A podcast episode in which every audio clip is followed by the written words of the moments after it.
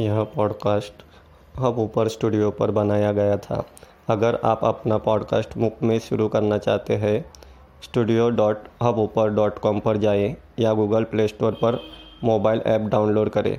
Hub ऊपर है भारत का अग्रणी पॉडकास्ट निर्माण मंच। अपना पॉडकास्ट शुरू करें और अपनी आवाज़ सभी तक पहुंचाएँ।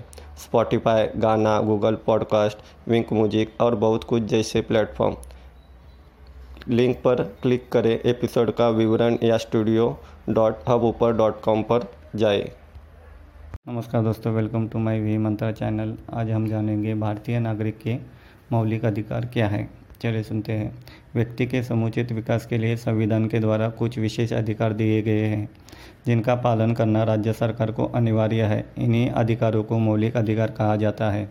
व्यक्ति के विकास में राज्य की भूमिका विशेष है। राज्य किसी भी व्यक्ति के विकास में सहयोग करता है या फिर असहयोग करता है, यह राजा या राज्य के ऊपर निर्भर करता था। राज्य या राजा किसी व्यक्ति पर निरंकुश शासन न करे, इसी बात को गहनता से समझते हुए हमारे देश के संविधान निर्माताओं ने संविधान में मौलिक अधिकार को जोड़ा और इसे राज्य द्वारा निर्मित कानूनों से ऊपर रखा। जानिए क्या है भारत के नागरिक के मौलिक अधिकार। इसके बारे में हम आपको बताते हैं। मौलिक अधिकारों से जुड़े महत्वपूर्ण तथ्य। इसे संयुक्त राज्य अमेरिका के संविधान से लिया गया है। इसका वर्णन संविधान के भाग तीन में अनुच्छेद 12 से अनुच्छेद पैंतीस में है। इसमें संशोधन हो सकता है और राष्ट्रीय आपात के दौरान अनुच्छेद तीन सौ बावन, जीवन के एवं व्यक्तिगत स्वतंत्रता के अधिकार को छोड़कर अन्य मौलिक अधिकारों को स्थगित किया जा सकता है। मूल संविधान में सात मौलिक अधिकार थे, लेकिन चवालीसवें संविधान संशोधन 1979 के द्वारा संपत्ति का अधिकार अनुच्छेद 31 से अनुच्छेद 19 एफ़ को मौलिक अधिकार इस की सूची से हटाकर इसे संविधान के अनुच्छेद 300 ए के अंतर्गत कानूनी अधिकार के रूप में रखा गया है। भारतीय नागरिकों को प्राप्त मूल अधिकार, समता या समानता का अधिकार, अनुच्छेद 14 से अनुच्छेद 18 स्वतंत्रता का स्वतंत्रता का अधिकार, अनुच्छेद 19 से 22 शोषण के विरुद्ध अधिकार अनुच्छेद 23 से 24 धार्मिक स्वतंत्रता का अधिकार अनुच्छेद 25 से 28 संस्कृति और शिक्षा संबंधी अधिकार अनुच्छेद 29 से 30 संविधानिक अधिकार अनुच्छेद 32 समता या समानता का अधिकार अनुच्छेद चौदह, विधि के समक्ष समता अनुच्छेद पंद्रह, धर्म, नस्ल, जाति, लिंग या जन्म स्थान के आधार पर भेदभाव का निषेध अनुच्छेद सिक्सटीन, लोक नियोजन विषय में अवसर की समता, अपवाद, अनुसूचित जाति, अनुसूचित जनजाति एवं पिछड़ा वर्ग, अनुच्छेद सेवेंटीन अस्पृश्यता का अंत, अस्पृश्यता के उन्मूलन के लिए इससे दंडनीय अपराध घोषित किया गया है। अनुच्छेद 18 उपाधियों का अंत, स्वतंत्रता का अधिकार, अनुच्छेद 19 मूल संविधान में सात तरह की स्वतंत्रता का उल्लेख था। अब सिर्फ़ छः है। 19 ए बोलने की स्वतंत्रता 19 बी शांतिपूर्वक बिना हथियारों के एकत्रित होने और सभा करने की स्वतंत्रता 19 सी संघ बनाने की स्वतंत्रता 19 डी देश के किसी भी क्षेत्र में आवागमन करने की स्वतंत्रता 19 ई देश के किसी भी क्षेत्र में निवास करने और बसने की स्वतंत्रता।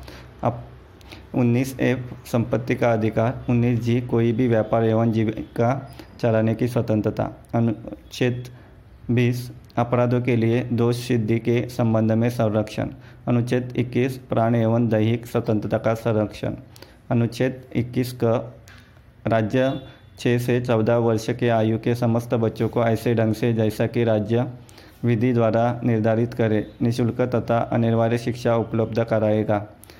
छियासीवा संशोधन 2002 के द्वारा अनुच्छेद 22 कुछ दशाओं में गिरफ्तारी और निरोध के संरक्षण, शोषण के विरुद्ध अधिकार, अनुच्छेद 23 मानव तस्करी और बलपूर्वक श्रम का प्रतिषेध, अनुच्छेद चौबीस, बालकों के नियोजन का प्रतिषेध।